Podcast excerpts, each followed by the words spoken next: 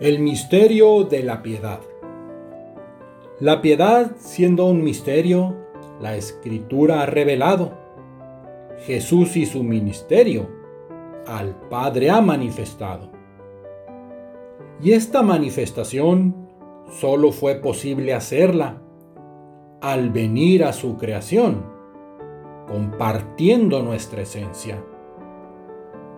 Cristo vino en carne y sangre habitando entre nosotros.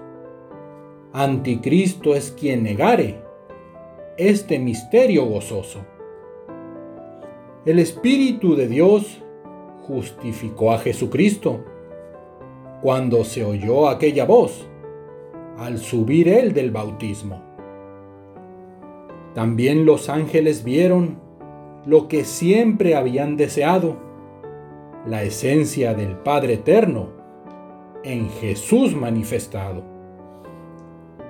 El ministerio de Cristo a gentiles incluyó, pues cuando éste fue visto, él a aquellos instruyó.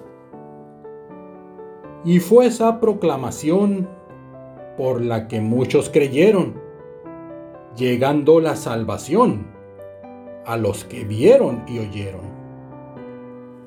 Y al final, cuando complete Jesús la obra que dio el Padre, entregará el reino a éste, siendo la luz que alumbrare.